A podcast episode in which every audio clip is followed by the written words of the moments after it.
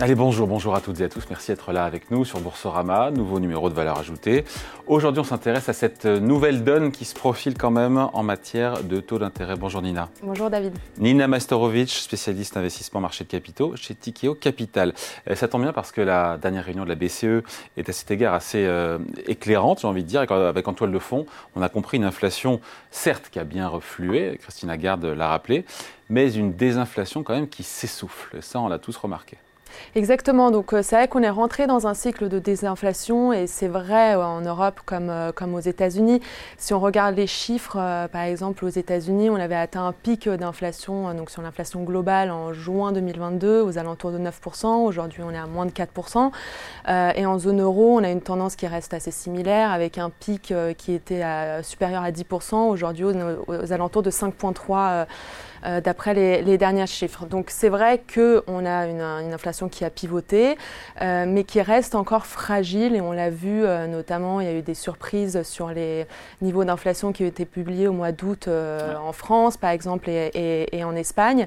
et donc bien que cette désinflation reste claire et s'installe aux États-Unis comme en Europe, elle reste encore fragile aujourd'hui. Voilà, et donc euh, c'est pourquoi la BCE a relevé euh, ses taux, qui sont désormais à 4%, peut-être, peut-être pour la dernière fois, euh, sachant que Christine Lagarde a ouvert la porte à cette hypothèse.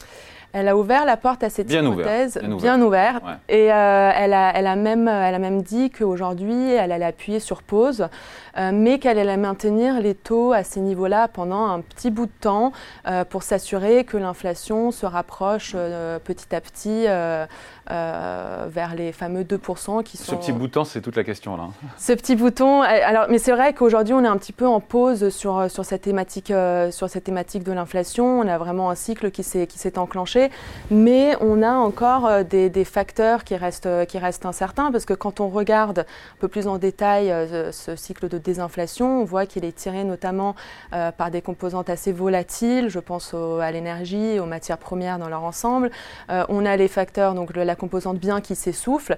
Et puis en parallèle, euh, la composante service qui reste encore résiliente. C'est vrai notamment aux États-Unis, euh, soutenue entre autres par un marché de l'emploi qui reste, euh, qui reste particulièrement, particulièrement tendu. si on regarde le, taux de chômage en Europe, on est aux alentours de 6,4%, ce qui est un point le plus bas depuis les années 90. Bon, après, il y a ces 450 points de base de hausse de taux en 12 mois en zone euro, bien sûr, qui vont commencer, qui ont commencé d'ailleurs, mais qui vont produire pleinement, j'ai envie de dire, leurs effets, euh, notamment sur la croissance dans les prochains trimestres, croissance qui est chancelante.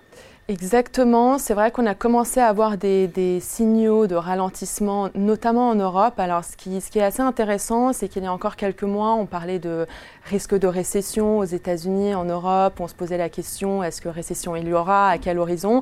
Aujourd'hui, le discours a un petit peu évolué. Euh, l'économie américaine se, tient plutôt bien. Euh, en Europe, on a des signaux euh, qui, qui, sont assez clairs de, de, ralentissement économique.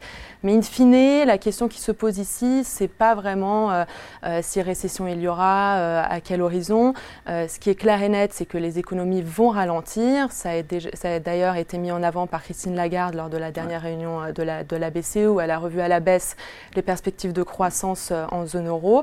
et en qualifiant la croissance de molle, parce que c'est quand même le mot qu'on puisse dire. Exactement, Alors, en la baissant, il me semble, de 0,9 à 0,7% pour, pour l'année 2023.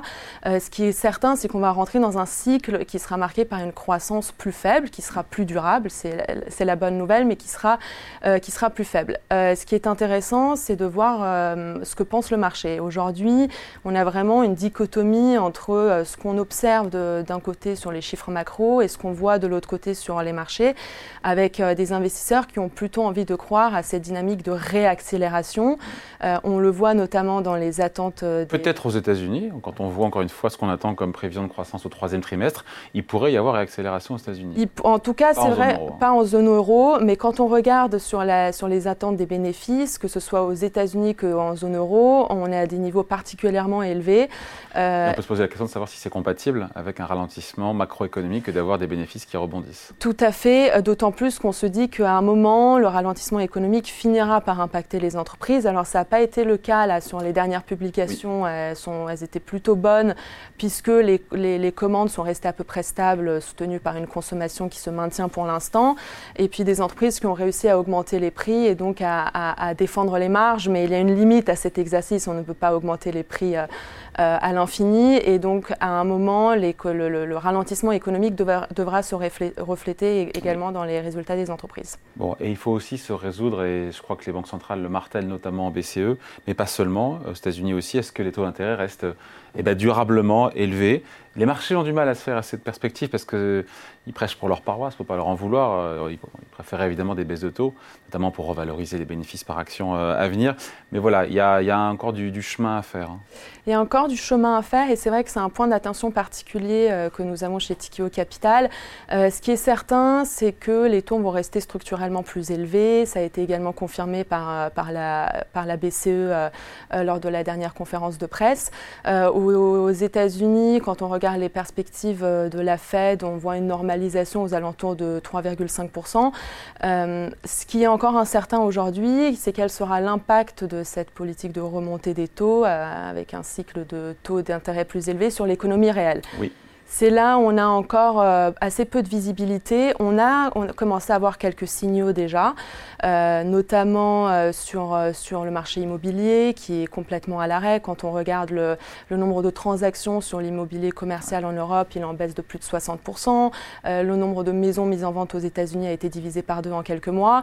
on a également les banques centrales qui ont arrêté d'octroyer de, des crédits.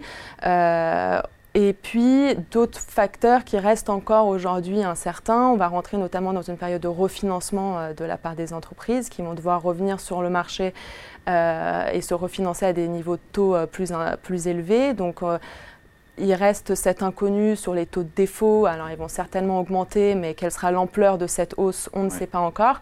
Et puis, il y a également un sujet qui, reste en suspens, c'est sur, la, euh, sur les émissions des, des, obligations souveraines.